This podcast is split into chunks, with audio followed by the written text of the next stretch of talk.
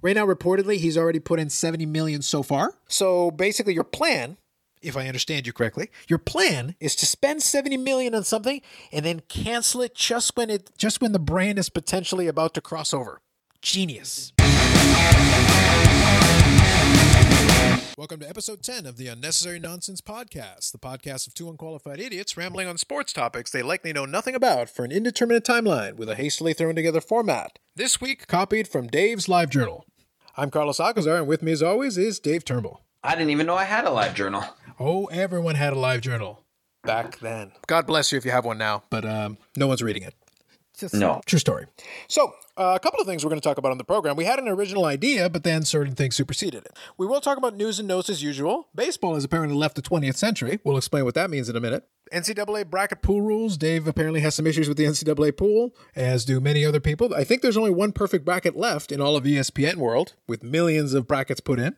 Conor McGregor, quote unquote, retired, and general uh, our general thoughts on opening day in Major League Baseball, and then in the main topic combined with our Week Seven, Week Eight thoughts. But first, before that, apparently Tom Dundon is not content to sit there and shut up for a minute, even if it's to the potential detriment of the Alliance of American Football. We'll get into that in the main topic. But first, let's talk a little bit about news and notes.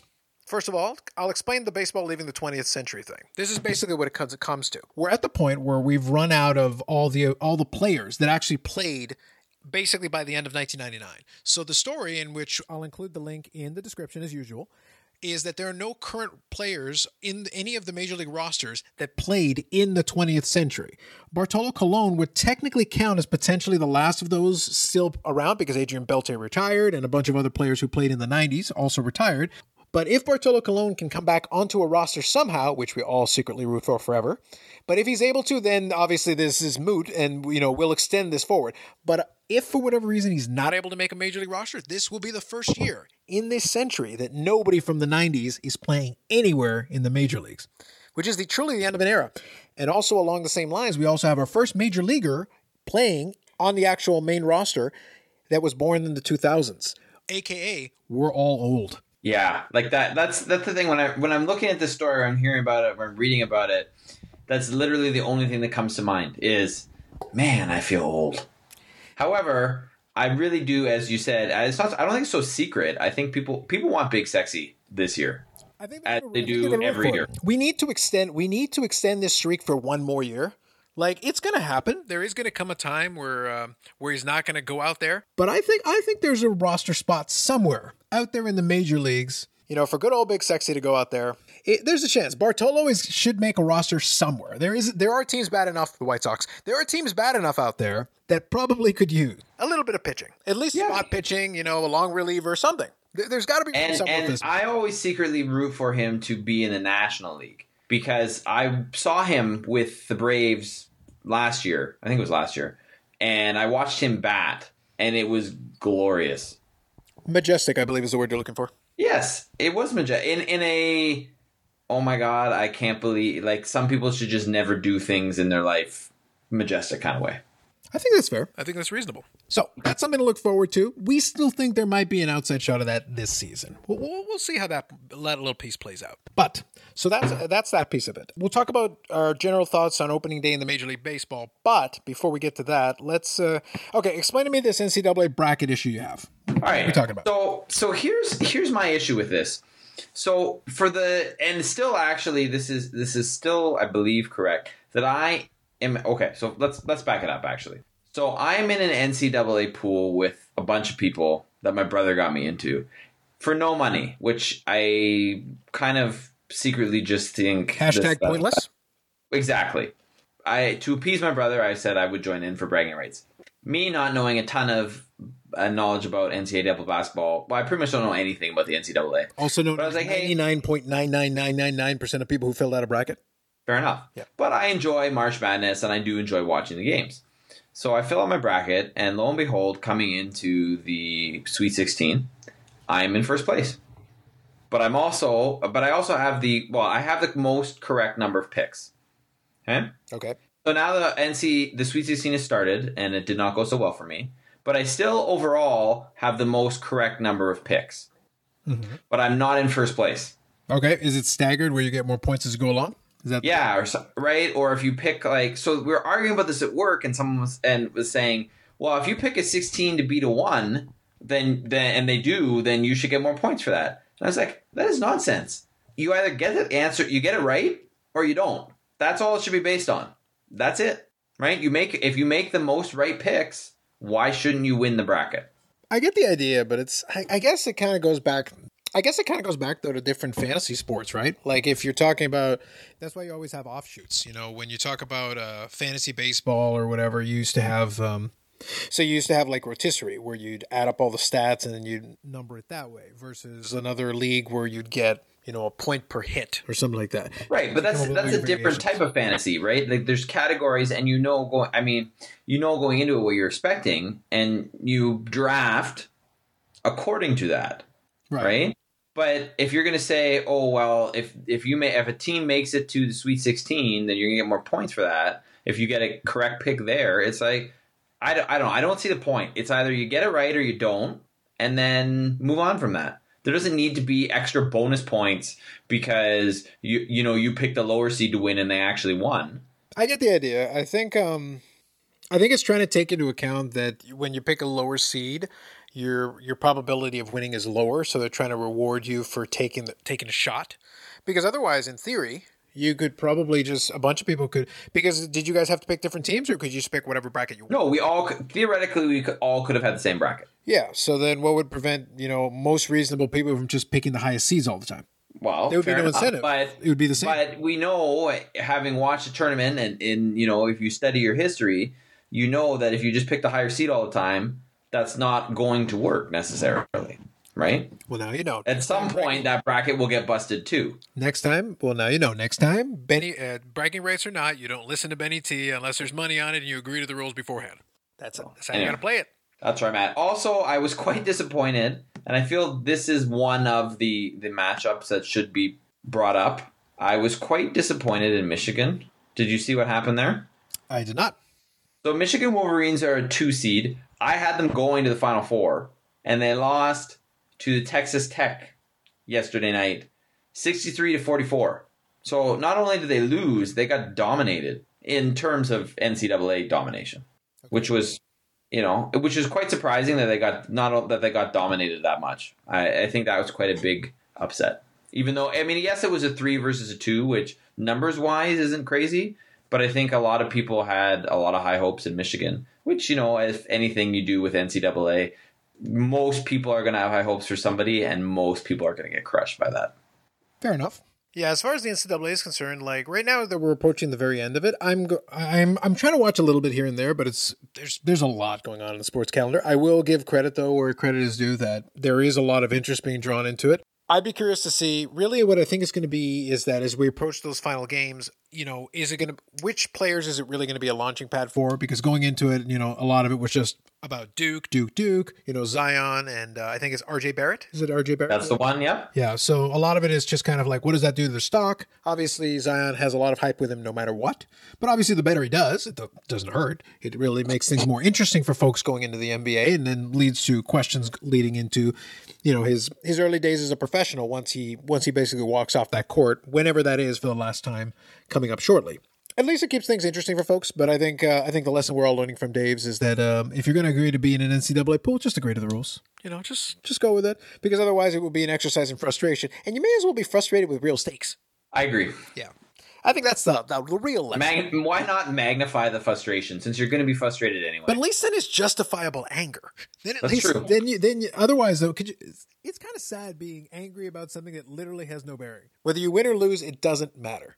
And then if you were and if you live in Ohio, then you can go to that new thing they have where they now have rage rooms where you can actually go and pay money to like smash TVs with sledgehammers and they give you safety gear and stuff. Well, I don't think it's just in Ohio. I've heard of those being uh, popping up in other places, but it's definitely a thing. The good old rage room. Back in the day with you, we could give you a rage room with just a bunch of cans. You can throw them. Hey, you know, back in the day, that would have I would have taken that. By back in the day, meaning uh, last Saturday. anyway, okay, so that covers that, I think. Uh, let's do this. Let's talk a little bit about Mr. Conor McGregor and his, So- his incredible retirement. Yeah, so I mean, most people that are listening to this, if you follow MA, MMA at all, probably already know that he put out a tweet about his retirement. which is the second time he's done this. Uh, he's already retired once before, but that didn't last very long. And now he. The question I think is: Is he actually going to be retired, or is this a ploy? And based on the tweet, he mentions specifically in the tweet about proper pina coladas on me, fellas. Okay, That's the know what? last For, part. for the sake of uh, you know, for the sake of you know properness, I can actually read you the tweet. I've got it here in front of me. All right. Oh, I okay. Go ahead. All right, let's do this. Now imagine this in an Irish accent because I'm not even attempting that. All right. Hey guys, quick announcement. I've decided to retire from the sport formerly known as mixed martial art. Mixed martial arts? Today. I wish all my old uh, colleagues well going forward in competition. I now join my former partners on this venture. Already in retirement. That doesn't make sense grammatically, but sure. Proper pina coladas on me, fellas. Exclamation point. So one, I think we know that he's clearly not going to retire and become signed a, uh, some kind of uh, English writer. You know, That's, That's still a- a play. You know, there's there's uh, there's ghostwriters for a reason. But the proper so a couple things from this that I take out of this. So one, proper is he also has a brand his own brand of whiskey called Proper Twelve. Were you aware of this? Yeah, I was familiar. Mhm. Yeah. So that's Apparently, what he's taking that seriously. I'll give him credit. Apparently, he's actually taking that seriously.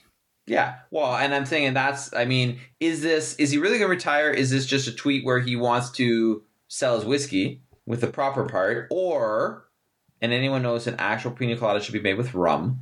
But the point is, he's also uh, currently under investigation. He has not been charged, Mhm. but he's under investigation for alleged sexual assault in December in Ireland, which is interesting because apparently, according to Irish law, you can't actually publish the names of people. Mhm. So somehow this has gotten leaked out, Yep. and he, apparently, he the New York Times had called for comment. And they're like, "We're not going to give you comment." But it was like right after the New York Times called him that this tweet comes out. So is it also potentially a ploy to distract from other things that may be going on in his life? It could be. I think. Um, I really think it has more to do with a combination of he did do the retirement thing once, but he came back basically for money. Now the truth is, I'm sure it's it's it's a lot like the Floyd Mayweather retirements. If there's enough money out of there, I'm sure they could drag him out of retirement for for like a you know like a mega fight or you know if Floyd Mayweather wants to have a, a rematch and they both get bored of not of not having another mega fight of make some more money. Other than boredom, the one Floyd Mayweather fight basically set him up for life. The truth is, MMA, like in his last venture back in MMA, he didn't do terribly, but he also didn't, you know, he wasn't close to winning. The truth is that getting up there requires a certain amount of dedication, but also a certain amount of um, hunger. Like as a fighter, you really need to be hungry. At a certain point, either because you've taken a lot of beatings and maybe lost a step, I don't think he's necessarily lost a step, but I don't think the edge and the hunger there is is that this is the same when you've already made hundred million dollars. You know, like a rematch with Khabib would probably make so much money that I'm sure in the next 12 months, the possibility will be out there. If that fight is on the table and there's enough money put in front of both guys, I am confident that they can find uh, terms that would drag them both out of retirement and put them back in the octagon. Because Yeah, realistically, those two, that specific matchup in MMA, I think they would have very little trouble selling that. I don't know if there's another combination mega fight for Conor McGregor that would be interesting to people at the moment.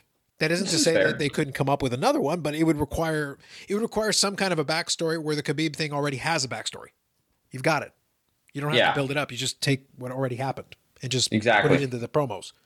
So um, yeah, I think other than that Khabib rematch, or maybe you know a rematch with Floyd Mayweather, or something else that would be talking probably nine figures or high eight figures, why bother? Like, take care of your legal problems, do whatever you want to do, write a book. Like, you've got a hundred other things you could be doing. Sell your whiskey. Yeah, there's business ventures to be done.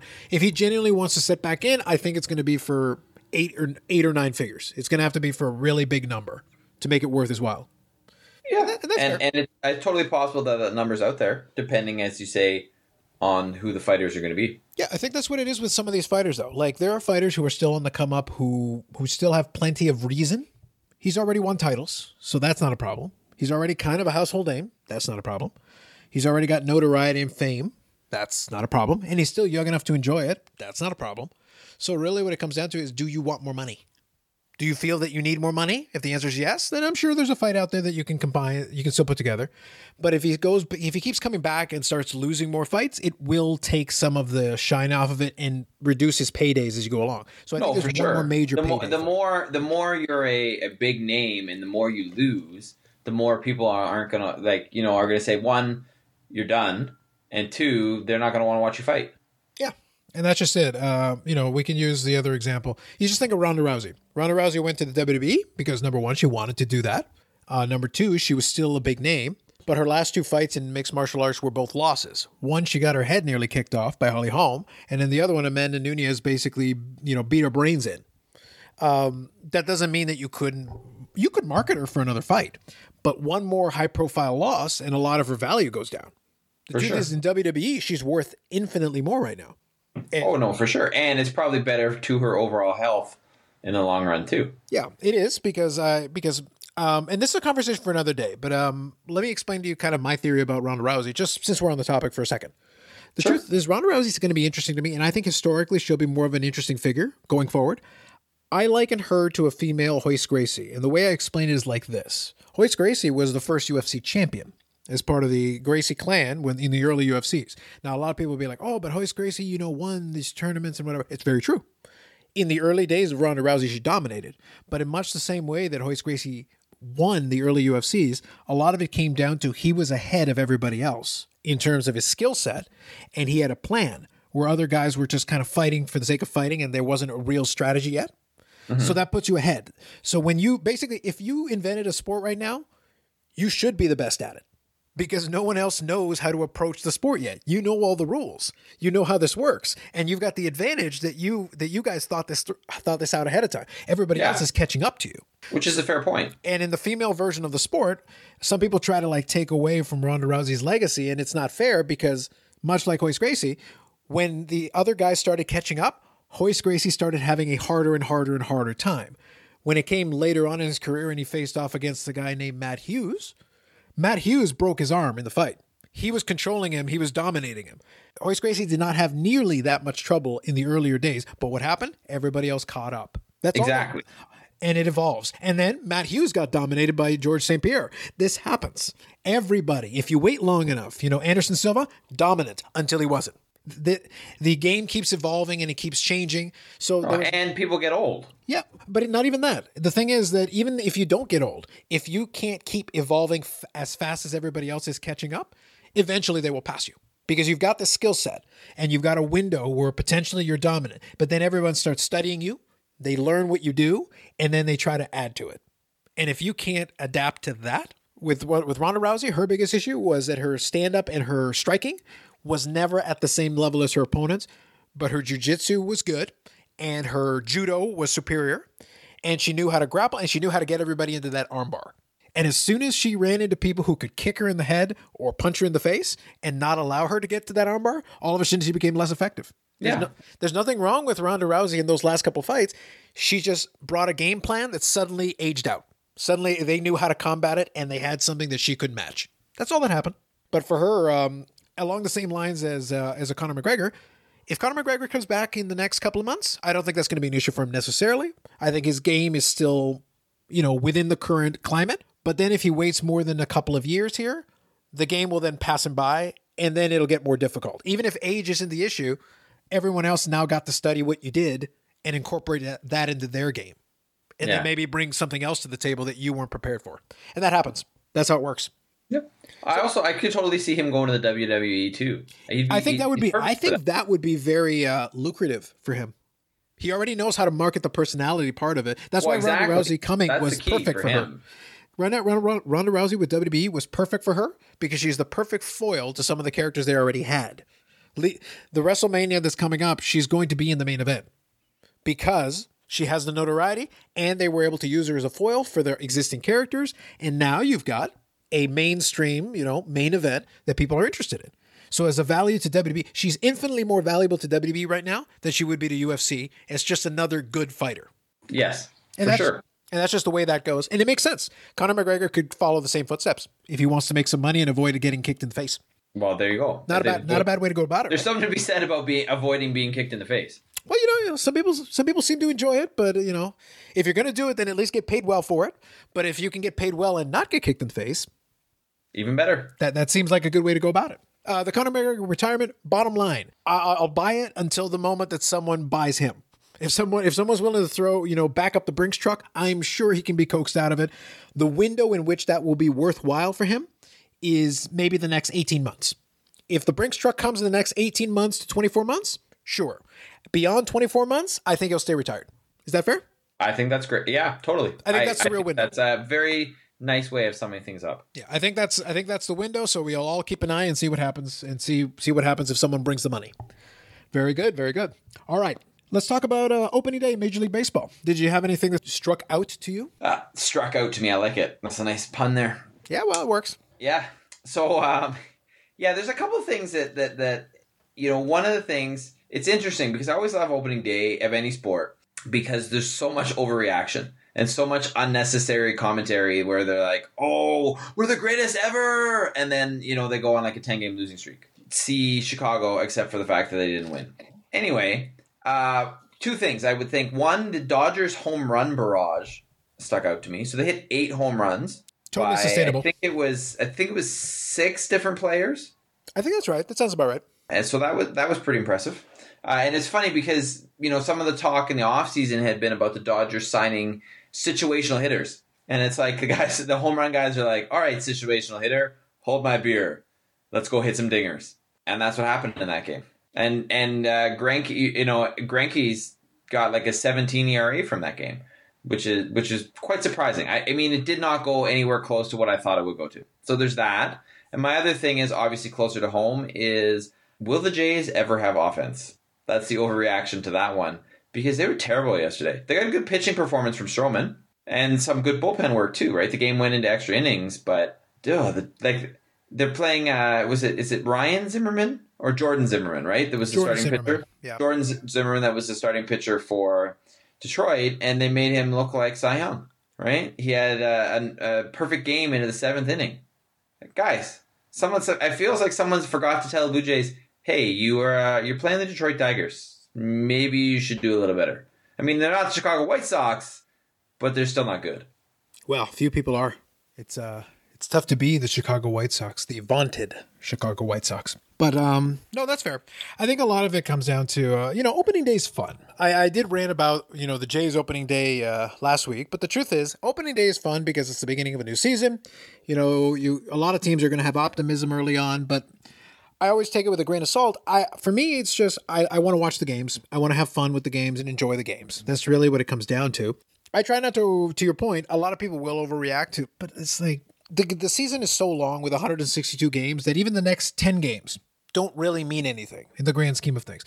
That doesn't mean they have no value. They certainly do. Wins, of course, they right, do. Wins right now count just as much as they do in September. So you're better off starting early and winning games rather than losing them. Yeah, but nobody's going to win it now, and nobody's going to lose it now. Correct. Except maybe the Chicago White Sox. Exactly. So keep thro- we're just going to keep throwing shade on them pretty much every episode now. We'll, we'll, sh- we'll shame them until they actually do something about it. When they when they start doing something about it, then you know they can they can have a comeback. And and the other thing is is so many. It's just funny for opening day that so many of the people who signed big contracts went over. Well, you know that's law of averages, right? Um, well, of course, it's just I mean, and I don't expect them to have. I, they may have a, a worse year than last year, but I don't expect any of the guys like Trout or Harper or Machado. I don't expect any of those guys to have a horrible year or to tail off considerably. But it's just kind of funny that it's like, oh, what's the best anybody did? Uh, they scored a run and they walked. That's fair. I think it's going to be fun to watch now that now that we know what those contracts are. Now that we have expectations set accordingly. That's the more I think that's to your point. It's really the expectations. It's not about it's not about the big contracts.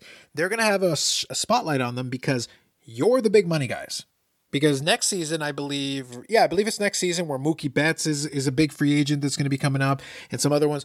I think teams and everybody is going to be looking at this year's big free agents and re-signings and you know extensions, and they're going to be saying like, for all this money, what did you get? Because you know we're going to see because if you know if a bunch of these players fizzle out early, obviously it's year one of very long extensions for a lot of these guys. But if year one just doesn't go anywhere, then you're going to be like, why are we throwing out this much money for these guys? You know, you know, it's it's a really long commitment. Like these are long contracts and it's guaranteed money, so it's going to keep going. And it's kind of what we talked about when these signings happen. Forget about 162 game season.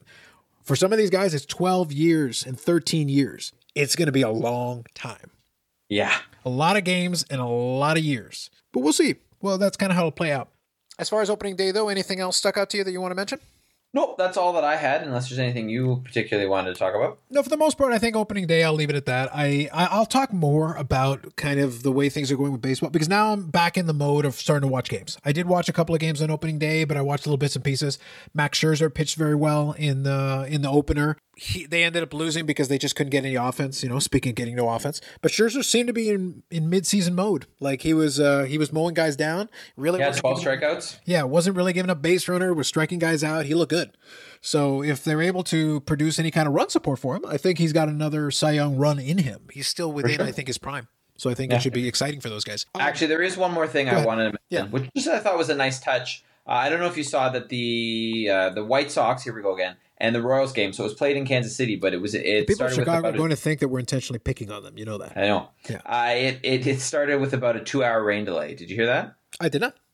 So yeah. And anyway, the the Royals ended up winning the game five three. Okay. But the the Royals announced as a team, they said anyone who bought a ticket to the game, whether they attended the game or not, because of the weather, they'll give them a free ticket to another game at any point during the season. This is in the Royals home opener. Yeah, Well, I think uh, that was just a nice gesture. I think so. Uh, also, in fairness, it's it's a good PR, given that in Kansas City after that World Series championship, the team got dismantled pretty quickly. So I think it's wise to uh, to keep do little gestures that you can do for the fan base to keep the people coming. Uh, we'll see if they're able to rebuild a solid team, but it's it's going to take some work because they did have a good a good core and a good nucleus that kind of got dissolved fairly quickly after. But Yeah. as we as we mentioned before, it's better to have won something and then have it dissolved than to have nothing to show for it. Before we go over to the main topic here, you know, news and notes is a little bit light this week because right now it's a lot of like opening day Major League Baseball. We we could talk about each individual game. I don't think that would interest a lot of you unless there's like a big storyline or something that happened. But we'll we'll see as the season goes on. We'll find little things here and there to have some fun with. But before we go to the main news and talk, of, and I'll rant, and we can rant a little bit about the Alliance of American Football. See, I wanted to rant about one of the specific games, and I'm still going to do it. But obviously, we have something that supersedes that. But before we get there, I do want to make one note. One of my old, uh, one of my old roommates, Adam, actually brought up this little factoid yesterday. So I'll shout him out and give him a little, uh, give him credit for this one. Today, Dave, is the 20th anniversary of Wayne Gretzky's last NHL goal. Oh wow, nice. But not only that, there is a significance to it. That was his 1072nd goal, if you include NHL, WHA, and playoffs for both. The reason why that's significant, that is one more goal than Gordie Howe had in those same configuration. Huh. So 20 years ago, today that we're recording, on March the 29th. There you go. There's a little factoid for you. I like that. Yep. Happened to be the anniversary. Just so happened we're recording on the anniversary, so thought it was worth bringing up. Well done. Well done. All right. Main topic. I'm going to put this under the subheading Tom Dundon is a moron. That's fair. Like so I'll let me explain and then and then we'll get into this. So the short version of it is that Tom Dundon was did an interview with USA Today. So let's quickly recap here. The Alliance of American Football has pretty much since it's come out made very clear that its desired goal, its track that it's going for is not to compete with the NFL. That's not actually the goal that the founders out, went out to do. They they went out from Bill Polian and you know um, uh, Dick Ebersol and his son Charlie Ebersol. I, I slipped the name for a second, but Charlie Ebersol and Bill Polian, right on down, all the way to the all the way to the foundation. They made very clear that their long term goal was to create a viable developmental league for the National Football League. That's their aspiration because they thought in their mind, you know what? We're not going to compete with the NFL dollars. But if we can create a viable developmental league, then in the end, we can be partners with the NFL. We can work with them so that we provide a product that people can watch.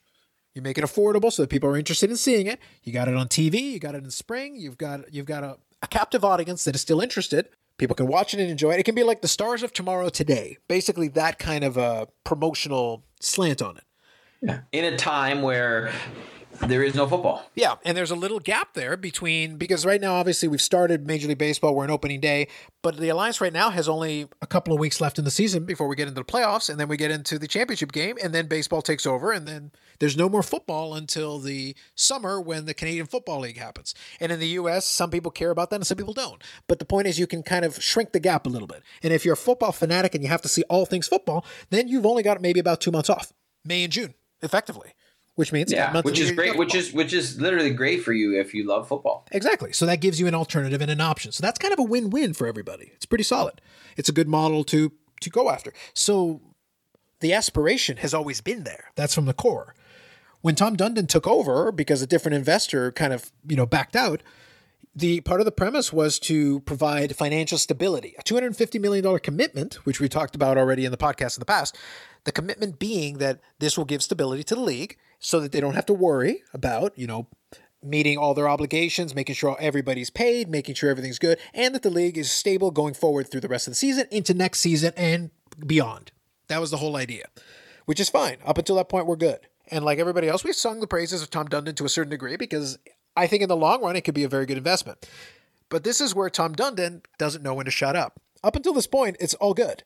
He's the chairman yeah. of the alliance. It's like you're just you're just setting up the perfect scenario for a startup league. Yeah, you're in a good you're in good shape. Things have been going good. The games have been improving. The quality of play has been improving. Like all these things are trending in the right direction. And going into the playoffs, where you're going to be on network television for these playoff games, TNT and CBS, and the championship on CBS, and you've got support from Jerry Jones. You know they're going to have the game in Frisco, Texas, in his facility. These are all things that are trending in the right direction that you want to see. This is good. And then Tom Dundon opens his mouth. And in effect, what he ends up saying is, uh, let me open this up here, and I want to quote this correctly in the same uh, in the same vein. Allow me, if I may. The people need to hear the idiocy in all its forms, Carlos. All right, here we go. So I am quoting. I'm not going to uh, put words in his mouth. If the players' union is not going to give us young players, we can't be a developmental league," said Dundon. We are looking at our options, one of which is discontinuing the league. So, lest we be accused of misquoting the man, that's about as clear as it gets. Now, I want to make abundantly clear my opinion. I don't think he's going to discontinue the league because that would be stupid. And we'll, we'll get into why in a second. But regardless, the statement is stupid. The, the words coming out of your mouth are stupid. We, we just talked about why it would make perfect sense for them to want to have uh, you know a connection with the players association and get those developmental players because that's that provides you a source for players going forward. You can have all these players who are already working with the NFL, so you can actually get higher quality players. Obviously, you can still sign free agents and all that. So you, there's no lack of opportunity to sign players now. But having these players available who are already technically associated to NFL teams gives you an even bigger player pool to play with. And it gives you a big sure. advantage going forward. But, but, here's my point with this state. Can I, can I make a Go point ahead. with this statement?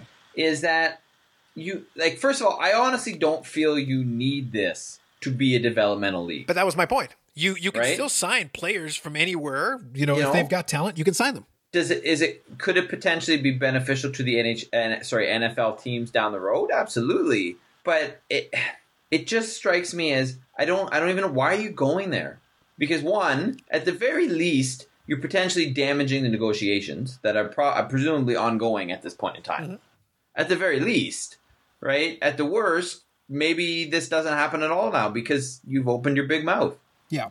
So one of the arguments that some people throw out there, which I understand, is, oh, well, this is a negotiating ploy. But here's the thing you can do this negotiating ploy without going to the public. Because in my argument with my, my argument against this I, am not suggesting it's not a negotiating ploy. If it could very well be a negotiating ploy, I think I think maybe Tom Dundon's mind this is a negotiating ploy. I hope I hope it is. Yeah. Only because this is just so dumb on so many levels. Exactly. But the reason why I don't think it's a good negotiating ploy, we're talking strategy here what in what way does that pressure the NFL the NFL Players Association in any way? Uh, what you've basically said is we don't have a deal with you. You haven't said explicitly you're going to do a deal with us, but if you don't do it, I'm going to take my ball and go home. And the NFL Players Association is just like, so what?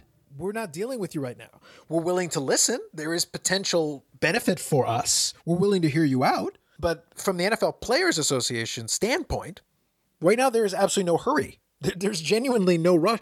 And here's the thing: if you know, from Tom Dundon's perspective, if part of his urgency Is that he doesn't want the XFL to come out and then they have to kind of compete with the XFL for the same concept? Again, this is not the NFL Players Association's problem. From their perspective, they would probably rather sit back and let this play out for a little bit.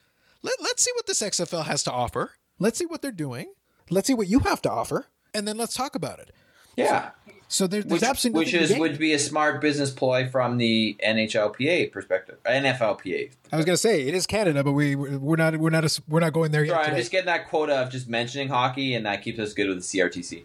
Very good. You've avoided deportation for one more day. But the but the reality is, yeah, from a strategy, st- if we're talking strictly strategy, if this is a ploy, like guys, you if you're going to negotiate and you're going to say, oh, I'm going to do this, this, this is going to be my ploy, you have to have, you actually have to have leverage. Uh, an ultimatum is no good if you don't have leverage. This is like saying if you know, this is like saying to the bank, if you don't, um, yeah, this is like saying to the bank, if you don't let me restructure my mortgage payments, I'm going to set my house on fire. Well, number one, you don't own the house. Number two, if you do that, you're still going to owe the bank money. And number three, if they can't collect it from you, they'll collect it from the insurance. So the bank is like, okay, set your house on fire. We don't actually want the house. We want the money. Yeah. So, so bottom, you know, it's it's a bit of a stretch of an analogy, but conceptually, the point is you're you're arguing with no leverage. Maybe a better analogy would be like you're an employee who's mediocre, and your threat is if you don't give me more money, I'll quit. And your employer's going like, okay, sure, Yeah, like we can find mediocre people elsewhere. yeah. ex- Like right now, you're not offering, you're not giving me a reason why I should do what you ask, and your ultimatum is no is worthless to me. Why do I care if you do this thing? In the long run, like I said, the Players Association might find value in it from their standpoint. So let's talk about why the Players Association might hesitate, in addition to strategy, because it would be valuable for them to sit around and wait. They they they lose nothing by observing. Maybe they want to see how the rest of the season plays out. Maybe they want to see if there's interest in the playoffs. Maybe they want to see if they're, you know, if the league looks like it's going to be viable going forward. That's one. There's a bunch of a bunch of legitimate reasons why they would want to wait.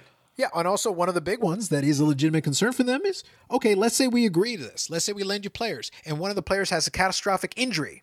They're not on an NFL roster technically. So how do we work around that? How do we do we do insurance? Like there's considerations. There's different things they got to think about. It's not just, oh yeah, sure, we'll do that. No, they got they got to think about it. And I don't blame the players association for going like let let us think about this for a little bit. We we'll keep talking, but let's let us think about these logistics because it's not just oh yeah, we'll snap our fingers, yeah, it's done. No. That's not the way that works. Lawyers need to talk about it. They got to work on terms and there's a whole bunch of stuff. So Tom Dundon is not pushing the envelope in any way. So basically, if it's a strategy, it's a terrible strategy because it doesn't work. Yeah. There's no scenario where it actually forces the NFL Players Association to make any decisions. Yeah. Nobody goes, oh, actually, this is a great idea. Yeah, Th- there's no reason for them to do Not that. not from this ploy. No, and it's that's why I mean like if it's a strategy, it's a bad strategy. And the other way of it is if you take him at face value and he discontinues the league, it's like okay, well you dumps right now. Reportedly, he's already put in 70 million so far. So basically, your plan.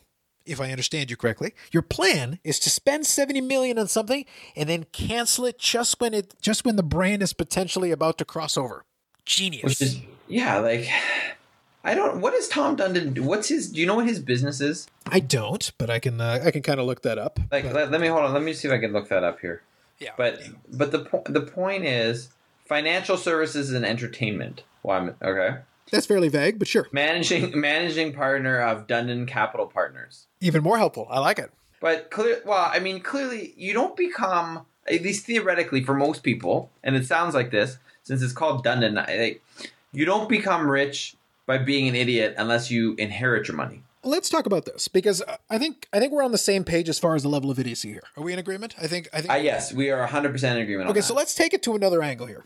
Part of the problem that people have, and this is just a general thing with sports and business in general, sometimes people think that because person X is good at business in this category, it translates to sports business. Sports business has this weird combination where the principles seem similar, and they should be. You know, you, you offer a product, you charge a price, or you've got these other revenue streams associated to the product. You've got a brand, you you can do merchandise. There's a lot of things you can do to generate revenue from this product. And then you've got expenses related to the product. So in terms of the the pieces, it works like any other business.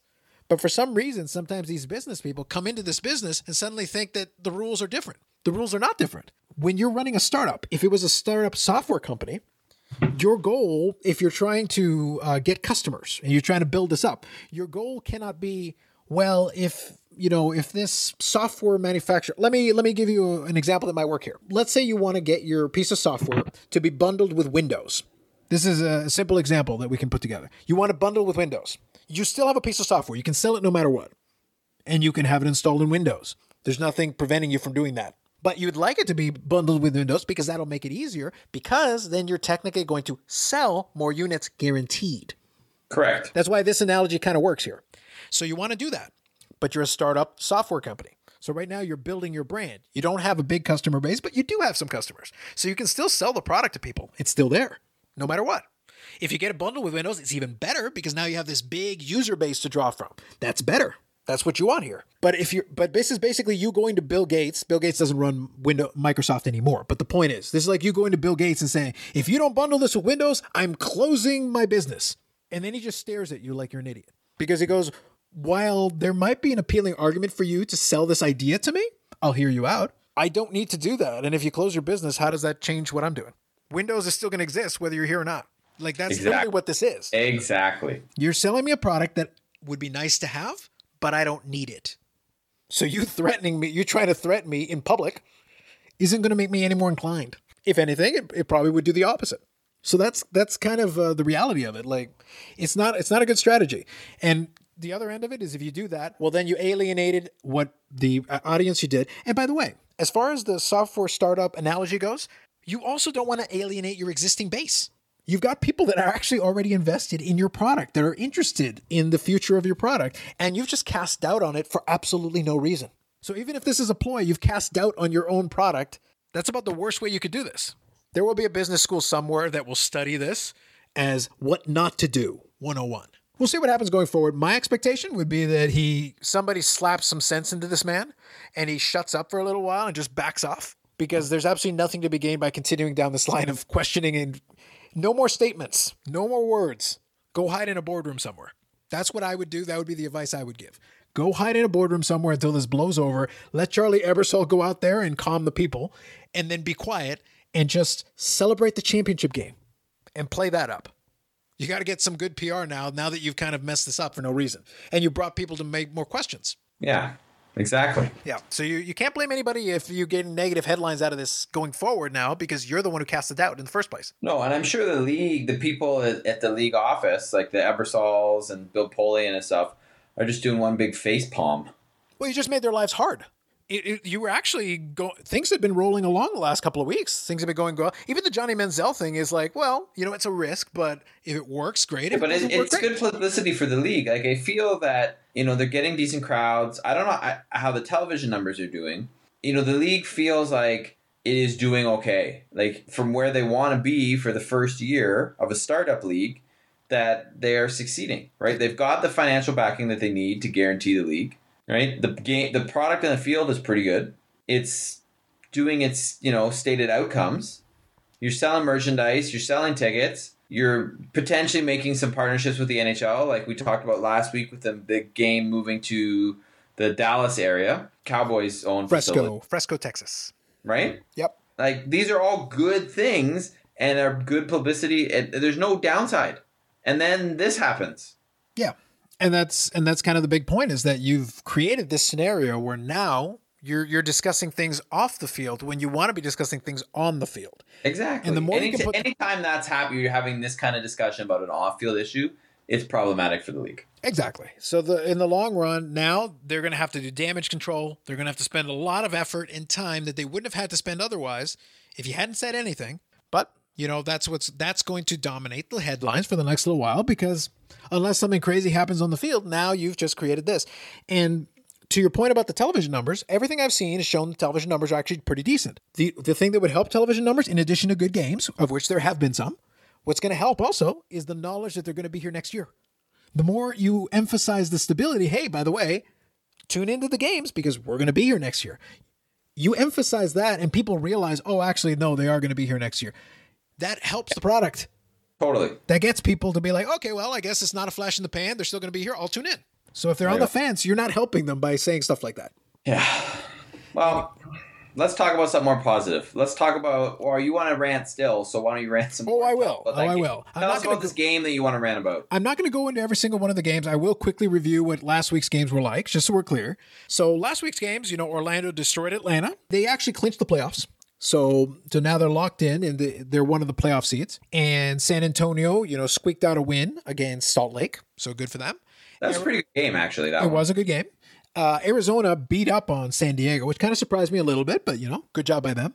And Memphis squeaked out a victory against Birmingham. So I want to focus on this one because this was the Sunday Nighter. I, I wanted to have the exact timeline because I really wanted to get it right. With over four minutes left, I believe it was four minutes and 15 seconds left, and I think they were still up by a touchdown or it might have been two possessions. And somehow they managed to utilize clock management that would make Andy Reid proud. Oh gosh. Like all they needed to do, I'm watching this game, and at this stage, if you get a chance to check out the replay, go check out the fourth quarter because for this game, it's very interesting. It's it's a it's a it's a masterclass in snatching defeat from the jaws of victory, as hard as they're trying. So Birmingham is up comfortably late in the game, and for some bizarre reason, with four minutes and 15 seconds left, you run the ball is what a normal person does. I know Trent Richardson doesn't get a lot of yards per carry, fine, but run the ball anyway. You but it still takes up. The, it still eats up the time you want. you're, you're taking 30 to 35 seconds off the clock each time. So, worst case scenario, you run it three times, you knock off about 90 seconds off the clock, you leave maybe, I think it's about 240, give or take, under three minutes. So, you go from 415 to under three minutes. Instead, you could do that, or, or, you could pass it three times and have three and have three incompletions so that you eat up maybe 20 seconds of clock and then hand the ball back to Memphis so they can score one of two times that they need to in order to tie the game and send it to overtime and then fail to score in overtime so that Memphis can beat you. Yeah. That's a way to go about it. Now, why is this important? Well, there's a couple of things. At the end of the day, this may not end up mattering, but I just want to make this clear. With the victory, Birmingham would have eliminated Memphis, officially eliminated them mathematically, because that would have been the sixth loss for Memphis. Okay? All right. All on the same page so far? Going into that game, Birmingham was four and two, and that would have been Memphis's sixth loss. So they would have gone to five and two, and then Memphis would have been have six losses, and they're done. And then going into this week's games, they're playing Atlanta, who is a two and five, and they can eliminate them as well. So you could eliminate both of your other conference rivals in consecutive weeks. Instead, you've left a scenario open where Memphis at two and five, they were one and five. At two and five, Memphis could technically win out. And if Birmingham loses out, Memphis could steal their playoff spot. Yeah. That would be. I don't think that's going to happen, but But you left it you left it in play. You gave them life. You could have all but you could have eliminated Memphis officially and put Atlanta dead to rights. Like they're basically right at the line. You'd be five wins, Atlanta's at five losses, and you're playing them this week. Yeah. So it's like you're right there. Orlando doesn't care. Orlando's already at six wins. None of these other guys can catch them right now, basically, except maybe Birmingham if they win out, but that's it. Like nobody else can catch them. And Orlando's already punched its ticket. That's why it was doubly stupid. The clock management, the poor decision making. It was just a masterclass in don't do that. Yeah. It was, and it was ridiculous given that you actually were sort of playing a playoff game. You could have eliminated one of your opposition right in that game just by winning. And you had the chance at the end of regulation with two possession lead, and you had a chance in overtime. By the way, that was the first overtime game in Alliance history. I'm not a fan of the overtime format. Did you uh, did you see what the rules were for overtime? Tell me. Remind me. Each team gets one possession, like, you can end in a tie. yeah. So it's just the it's just the ending in tie thing you don't like. I don't I don't mind each team getting one possession. I'm fine with that. I don't know if you can't go for a field goal, but either neither team tried because in the end Birmingham had the ball first. And when they didn't get it on first, second, or third down, they went for it on fourth down and didn't even try kicking the field goal. Yeah. So their defense just was garbage down the stretch as well. They they basically went into prevent with about five minutes left. In addition to throw, they basically went full Atlanta Falcons, Oh, there you go. and that's the We know what happens when you do that. You don't kill the clock, you don't run the ball, and you throw incompletions. Like, why don't we just try to give the other team the game? Which is basically what they did. What was funny to me though, and is watching a lot of the recaps, was that a bunch of them, when they showed the picture showing the end result of the game, a bunch of them kept putting Johnny Manziel on it. Johnny Manziel, who completed three whole passes. He did Hey. lead Memphis in rushing though, which is not good.